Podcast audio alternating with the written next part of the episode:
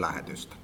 Meillä on tänään niinkin mielenkiintoinen aihe kuin henkilöbrändäys ja vieraana Elina Koivumäki sekä Mika D. Rubanovic, eli Ruba. Oikein paljon tervetuloa molemmille. Kiitos. Kiitti. Tämä tosiaan jakaa mielipiteitä tätä aihe, mistä me tänään puhutaan ja sen takia tässä on sitten ensinnäkin on nainen ja mies, ja toinen on juristi ja toinen on myyntivalmentaja, kirjailija, eli tässä on niin erilaisia haastateltavia. Niin mitä ihmettä se henkilöbrändäys nyt tarkoittaa ja miksi siitä kannattaisi olla tällä hetkellä kiinnostunut? Mulle henkilöbrändäys tarkoittaa ennen kaikkea itse asiassa itsensä tuntemista. Jotta sä voit jotain brändätä, niin sun pitää eka tietää, kuka sä oot. Ja kun tätä aihetta on muutamana viime vuonna tarkemmin siihen niin uponnut ja syventynyt, niin on samalla tehnyt kyllä semmoisen mielenkiintoisen matkan omaan itseensä. Ja mä näkisin, että miksi siitä pitää olla kiinnostunut, niin kukapa meistä ei olisi kiinnostunut tunnistamaan niitä omia vahvuuksiaan, jotta niitä sit voi, voi määrätietoisesti kehittää siihen suuntaan, mihin haluaa. Ja se kehittäminen ei aina tarkoita tietenkään meillä samanlaisia asioita tai tavoitteita, mutta ennen kaikkea niin, niin todella kiinnostava hyppäys itsensä sisään. Sekä tavallaan omin, omin silmin että myös sen pohtiminen ja tunnistaminen, mitä muut susta ajattelee. Joo, kun mä tutustuin tähän aiheeseen, tähän taustatyötä, mä löysin Suomen ekonomien sivustolta aika mielenkiintoisen määrittelyn. Ja mä tykkään yhtään näistä, niin kuin, että ruvetaan kikkailemaan näiden eri termien kautta, mutta siellä oli aika hyvin tuotu, että, on niin kuin, joka, että siellä on sanottu, että jokaisella on henkilöbrändi, että ihan jokaisella on henkilöbrändi, kun usein, usein puhutaan, että ket, keillä on niin siis vastaus, että kaikilla on henkilöbrändi, mutta sitten se, että sen lisäksi on niin sanottu asiantuntijabrändi. Ja me vielä painotan, että mä en halua rupea kikkailemaan, mutta mun mielestä siinä on hyvä näkökulma. Että siis jokaisella on henkilöbrändi, mutta ketkä onnistuu luomaan itsestään menestyvän asiantuntijabrändin, niin ehkä se on niinku se parempi kysymys. Ja niitä voi sitten siiloa, että sen takia ei sun tarvi olla niin kuin Messi tai Zlatan, että sulla on se henkilöbrändi, koska jos ajatellaan, että kokaisella on henkilöbrändi, mutta se, että ketkä on omilla aloillaan asiantuntijoita. Ja kun mä heitin eilen vielä verkkoa, että meillä on tämä podcast, että, niinku, että antakaa vähän ajatuksia ja ideoita. Niin kuin Eva Biude kä- kä- käynnisti semmoisen, että pitääkö olla tuloksen tekijä, mm. että voi olla henkilöbrändi niin siihen yksi kaveri oli niin kuin just heittänyt sen, että mikä on sun maine silloin, kun sä oot paikalla mm-hmm. tai kun sä et ole paikalla. Mm-hmm. Ei välttämättä ihan se, että mitä susta mm-hmm. puhutaan, niin, mutta tavallaan mikä se sun maine mm-hmm. muuttuu se. Ja toi on kyllä ihan hyvä kysymyksen asettelu sinänsä. Ja mun Miten mielestä, se ratkaisee sun mielestä tänne?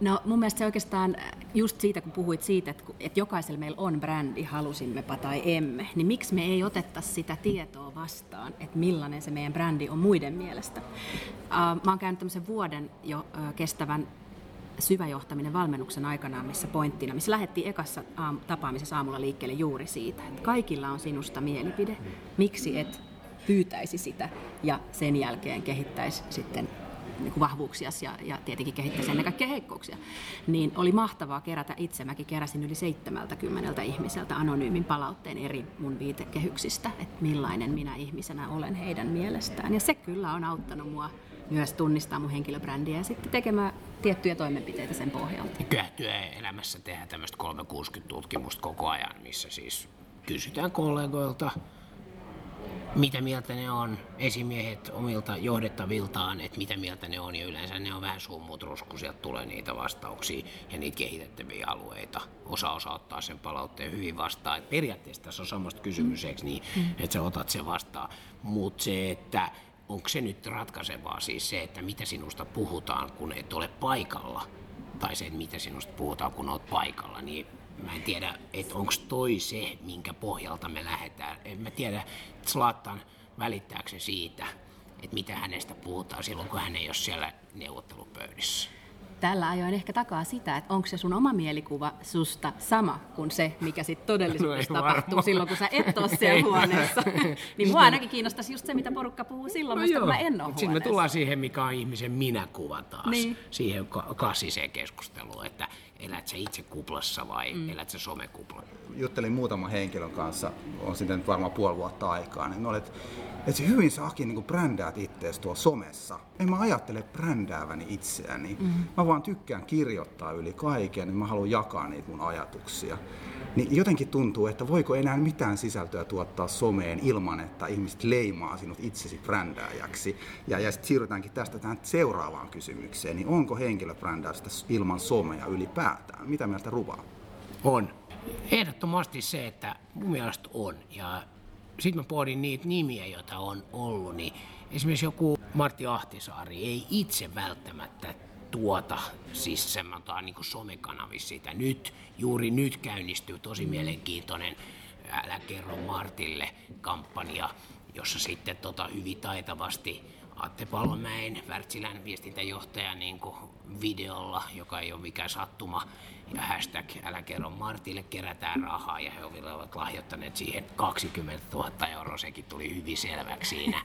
Mun mielestä se oli niin aika päälle liimattua somea tehtynä, ja ja tota, Martti varmaan oli aika tietoinen tästä kampanjasta. Mutta sanotaan, että, että aika hyvin on pystynyt, on niitä ihmisiä vieläkin. Mutta toki se tarkoittaa sitä, että ne on ehkä ollut 20, 30, 40 vuotta sitten jotkut tunnettuja. Mutta jos nyt joku lähtee rakentamaan, niin ei onnistu ilman somea. Ja some on siis yksi kanava.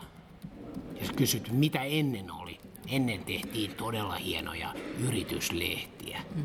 Aivan todella hienoja. Ja niihin panostettiin paljon rahaa. Sitten oli intranet, kun sä teet paljon työ, eh, niin kuin työnantajien mielikuvaa Aki Hiite, niin oli mahtavat ne sisäiset haastattelut. Tehtiin siis niin kuin loistavia sisäisiä lehtiä, jotka oli myös erittäin haluttuja muiden intressiryhmien, että sä yritit löytää sen firman, ne sisäiset lehdet myös, koska siellä esiteltiin just niitä työntekijöitä. Muistatteko te sellaista mediaa kuin lineaarinen TV?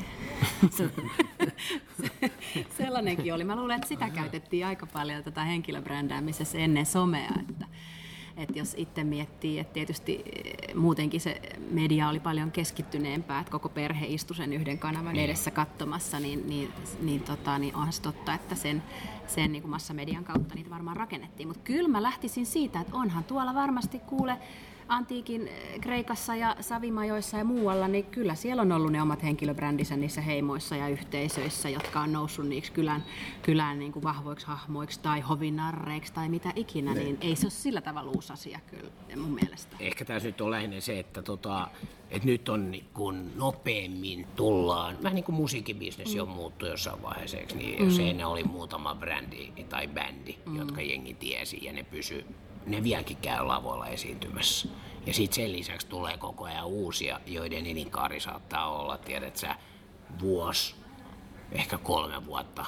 Urheilijoilla on sama juttu. Joku urheilija, Pertti Karppinen, saattoi olla neljä olympiaadia, eikö niin, mukana.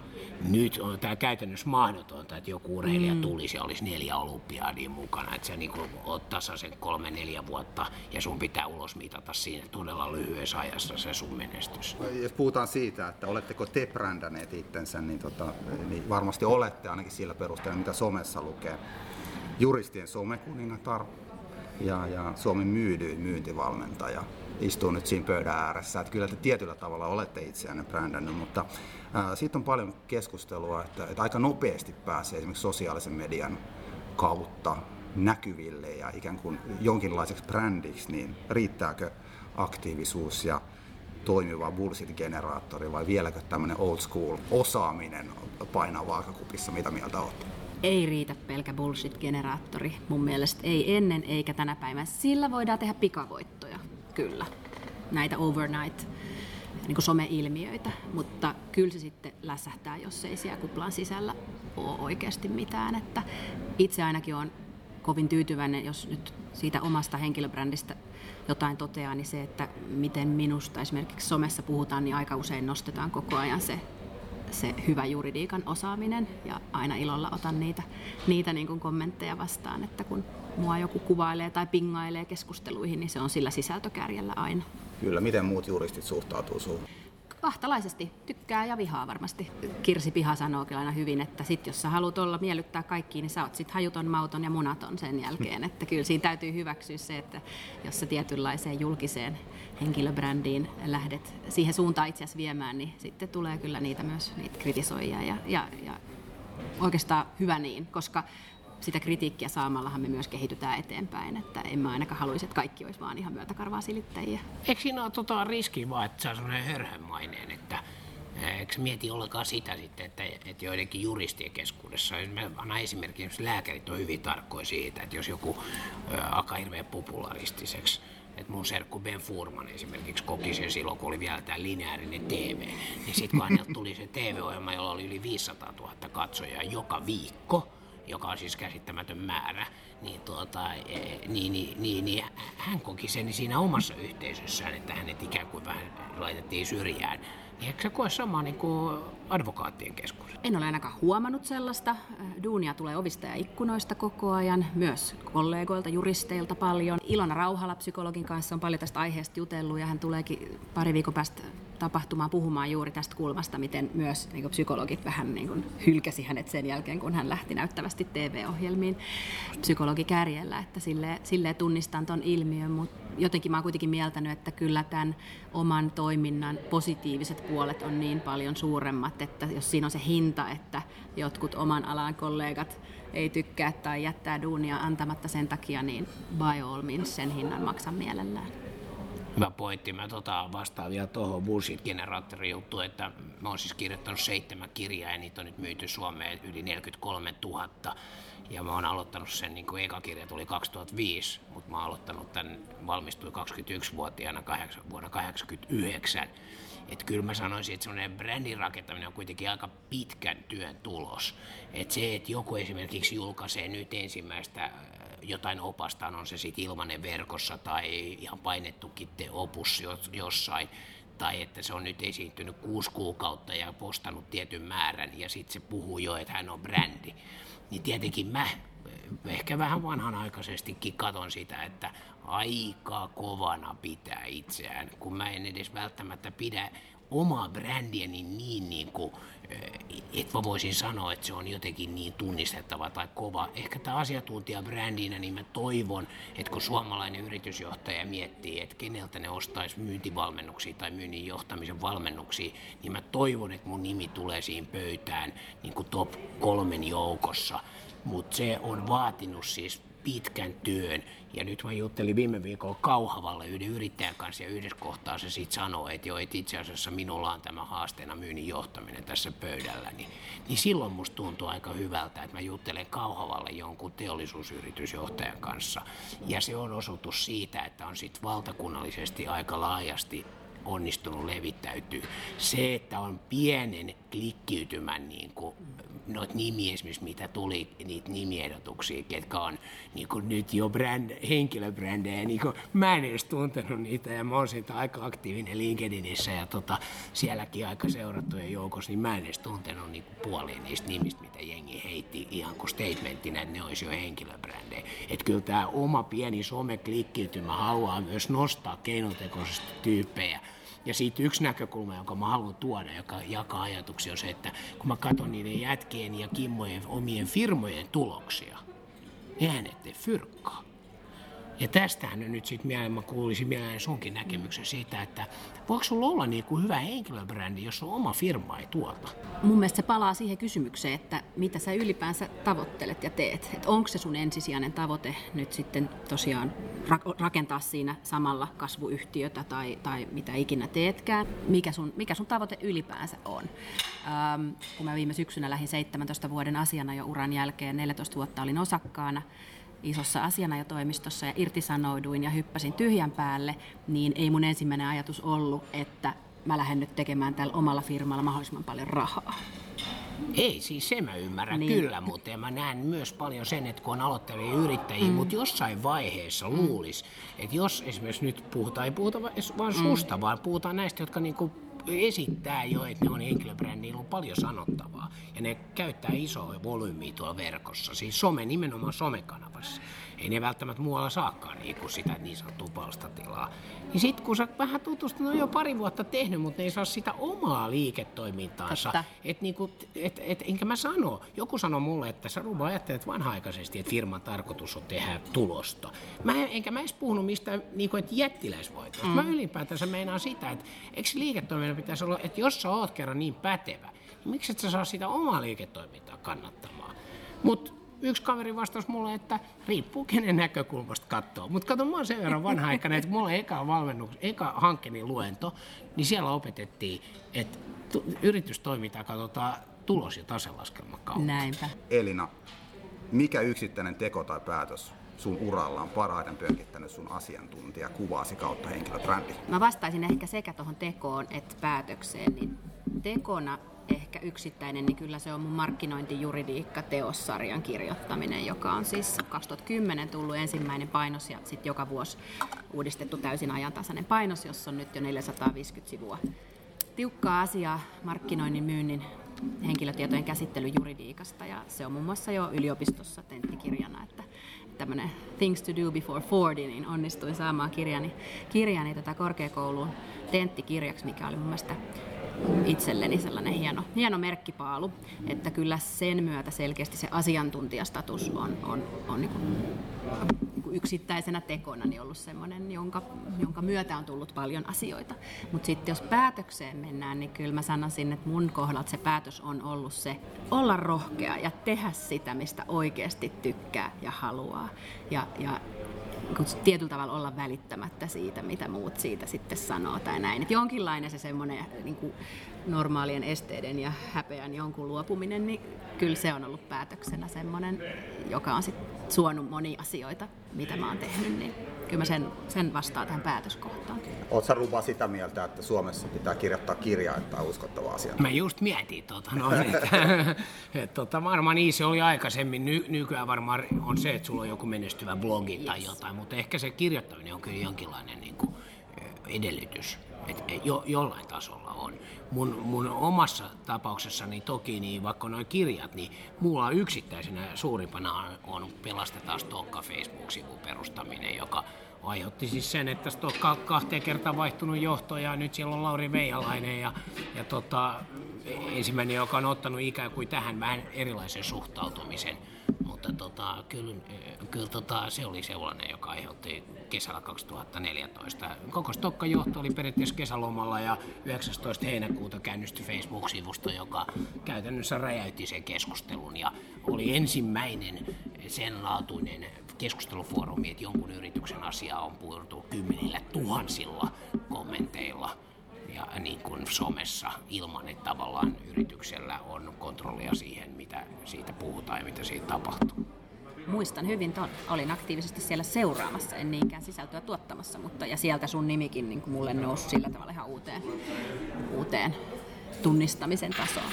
Kumpikin olette hirveän suorapuheisia ihmisiä, niin olette joutunut ikinä kärsimään siitä?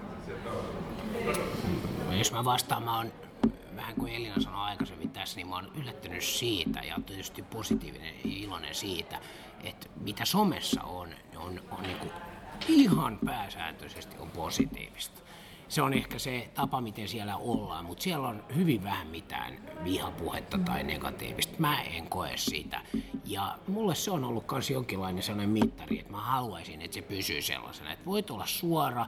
Toki mä vältän kommentoimasta sellaisia asioita, mitä mä en, mikä ei mulle kuulu. Että se, että mä en koe, että jos mä on, mulla on asiantuntijabrändi tässä myynnin valmennuksessa, niin mä en koe, että mun pitää ottaa kantaa joka ikiseen asiaan. Siitähän mulla on kilpailijakollegoja, jotka kommentoi esimerkiksi Twitterissä lähes jokaiseen yhteiskunnalliseen asiaan, ja siihen mä en ole lähtenyt, koska se aiheuttaa sit jo hyvin paljon siitä. Mulla ei ole mun mielestä, mä en edes koe, että mun pitää kommentoida kaikkia asioita. Mulla on hirveän tärkeä mun omasta toiminnasta, vaikka mä oon suorapuheinen, niin mulla on lapsuudesta opetettu tosi voimakkaasti se, että kohtele muita ihmisiä niin kuin toivot itseäsi kohdeltavan. Ja mä väitän, että sä et tule löytämään esimerkiksi somesta mun sanomana mitään sellaista, joka olisi ilkeetä jotain toista kohtaa tai niin kuin lannistaisi tai dissaisi. Mä kirjoitan myös mun blogissa, mä käsittelen juridiikkaa ja asiakaskokemusta. Ja mä kirjoitan paljon eh, asiakaskokemukseen liittyviä niin kuin sinänsä niin kuin negatiivisia kertomuksia tai kokemuksia siitä, mutta se mun pointti ei ole koskaan haukku. Mä harvoin edes kerron sen yrityksen nimeä, mistä mä puhun, vaan pointti on käydä se niin kuin asiakaskokemuksen kautta se keissi ja aina tarjota ne parannusehdotukset siinä viestissä. Et mä luulen, että se on myös osaltaan vaikuttanut siihen, että vaikka mä oon suorapuheinen, niin mä oon tosi tarkka siitä, että mä en koskaan halua lähteä mihinkään, mihinkään niin kuin ilkeilylinjalle. Se ei vaan ole mun juttu. Niin mä oon ehkä sitä myötä myös välttynyt siltä, että mullekaan ei ole tullut hirveästi mitään suoria ainakaan vihapuheita. Mä vähän luulen, että jotkut taas toisaalta, sä vastasit nyt hirveän pehmeästi, mutta mä luulen, että täällä on ihmisiä, jotka niinku, tavallaan nauttii siitä, että ne lähtee myös sille linjalle, että tota, ne ottaa kantaa kaikkea just niitä yhtä haittaa päinvastoin. Ne niinku, että se on ihan jees, että nimenomaan aiheuttaa siis sitä, että siellä on niinku satoja tai näin. Ja siellä on sitten niitä, ne sanoo vaan, että ei, ei, ei välitä siitä, mitä siellä hautakiveen kirjoitetaan. Kyllä. Ketkä tuntemasi henkilöt ovat mielestäsi brändänneet itsensä parhaiten ja miksi? Aloitetaan Elinasta. Vastakysymys, pitääkö olla ihminen, jonka siis itse todella tuntee vai voiko olla niin tämmöinen julkisuudesta tuttu, jota nyt en henkilökohtaisesti tunne? Juristi kysyy aina määrittelykysymyksen takaisin ennen vastausta. Mulla oli oletuksena, että tunnette kaikki. Sen takia tämä oli muotoiltu näin. Mutta tota, Alla rappa, naappa, Niin, nimenomaan.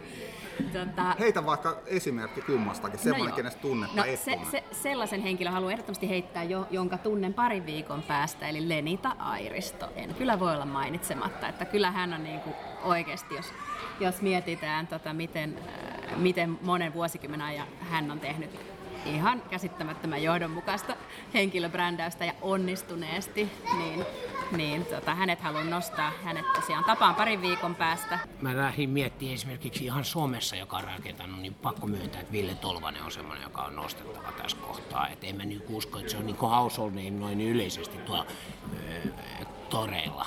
Mutta siis sillä ei niin kuin siinä tuolla digitaalisessa maailmassa niin on nostanut itsensä semmoiseen hyvään asemaan aika lyhyessäkin ajassa. Ja sitten mun mielestä yleisenä voi sanoa, että Jutta Gustafsberg, että se, se on niin kuin tehnyt mielettömän brändin tuosta hyvinvoinnista ja omista TV-ohjelmista ja, ja, ja omista kunto-ohjelmista ja omasta verkkosivustosta, netitreeni, kaikki tämä. Niin kyllä mun mielestä hän on ihan, ihan huipusti hoitanut sen. Ja myös takonut sillä aimon omaisuuden, eli on osoittanut myös sen. Mä en sano, että se on se mittari ainoastaan, mä vaan sanon sen, että pystyn osoittamaan, että se ei ole pelkästään, että mä teen, niin kuin, tiedätkö, että mulla on Instagramissa jotain niin kuin kuntoilukuvia tai jotain, jaan jotain nettiohjeita ilmatteeksi porukoille. Senhän pystyy periaatteessa kuka tahansa tekemään, mutta pystyä muodostamaan siitä tuollaisen myös taloudellisesti menestyvä konsepti, niin mä sanoisin, että siinä on niin kuin nämä sekä asiantuntija että henkilöbrändin niin ominaisuudet ja nyt mä tiedänkin, että mä sanon mun henkilökohtaisesti tuntemista ihmisistä. Mä haluan nostaa kenkä- ja asustesuunnittelija Minna Parikan esiin, koska hän on, hänessä mun mielestä yhdistyy se, se niin kuin, ää, sekä se niin kuin hänen oma henkilökohtainen brändi, siis tietenkin intohimoisena luovana suunnittelijana, joka on lähtenyt ihan nollasta, ottanut isot lainat ja lähtenyt sitä bisnestä tekemään – miten hän on suoraan kurkottanut tähtiin ja saanut supertähtien niin jalkoihin hänen tekemiä uniikkia tuotteita niin edelleen, mutta samaan aikaan hän on myös koko ajan esimerkiksi käynyt paljon vapaaehtoistyössä ja mikä on hänelle tärkeää ja tuonut sitä näyttävästi esiin, että hän on ollut tuolla Nepalissa ja Etelä-Amerikassa ja muualla. Ja, ja tota, niin, niin kuin tämän kaltaiselle ihmiselle mä toivon niin paljon kaikkea hyvää, että mä toivon, että Minna todellakin räjäyttää pankin globaalisti, globaalisti omalla toiminnallaan niin, niin, ja hän on musta hyvällä tavalla tavalla myös ollut niin kuin Suomessa julkisuudessa esillä, tullut, tullut niillä kärillä, päässyt niillä kärillä, millä on halunnut tulla.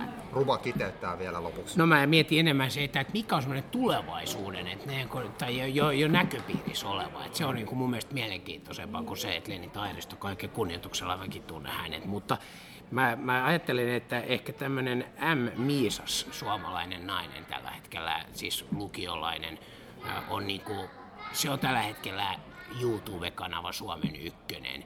Eli mitä se niinku pystyy tuottamaan jatkossa.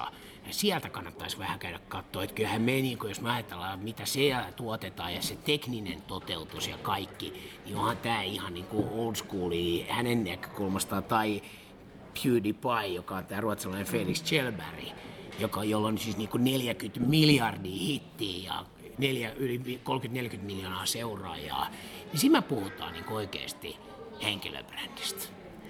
Mutta mä haastan sua siinä, että meinaatko sä, että nämä lineaarista TVtä katsovat suomalaiset lähtee seuraavaksi kattelemaan Miisasia ja Lakon videoita YouTubeen? Ää, kyllä. Ei ehkä M. Miisaksen, mutta se on se, mikä on niinku formaatti tämmöiseen, mistä puhutaan tästä viiden vuoden kuluttua, kun puhutaan henkilöbrändäyksestä. Duunitori seuraa paljon ihmisiä, jotka hakee uutta työtä. He on joko kenties työttömiä tai vastavalmistuneita ihmisiä ja heitä ehkä kiinnostaa se, että millä tavalla henkilöbrändiä rakennetaan, mistä kannattaisi lähteä liikkeelle. Siitä itsensä tuntemisesta. Meillä on jokaisella joku juttu, mitä me osataan. Eli kyllä jokainen ihan nuorikin, sillä on joku intohimo. Mä antaisin käytännön vinkin. Ota tyhjä paperi eteen, kynä käteen. Listaa 25 asiaa sun elämästä, mistä sä tykkäät. Ne voi olla mitä tahansa sanoja, ihan vaan mitä sun top of mindista tulee, 25 asiaa miellyttävää. Sen jälkeen lue sitä listaa ees takaisin, merkkaa viiden sanan kohdalle tähti, jotka on kaikista merkityksellisimpiä sulle ne asiat. Ne on ne asiat, mitä kohtaan sä tunnet intohimoa, mitä kohtaan sä oot motivoitunut. Mieti, löytyisikö niistä viidellä tähdestä merkitystä sanasta joku, jonka ympärille sä lähtisit rakentamaan esimerkiksi just jonkinlaista somesisältöä tai muuta. Eli, eli ei tarvi koko maailmaa lähteä syleilemään, vaan ottaa yksi kärki, jota lähtee rakentamaan. Ja silloin se kannattaa ottaa se kärki, jota kohtaan sä tunnet eniten intohimoa. Tämä on mun vinkki nuorille. Loistavaa. Mitäs Ruba? Mun vinkki on tämmöinen sosiaalisen myynnin rapposet. Eli tota, ää, tykkää kolmesta, ja kaksi ja tuota yksi sisältö itse. Kiitoksia molemmille haastattelusta ja oikein mukavaa kevään Kiitos. Kiitos.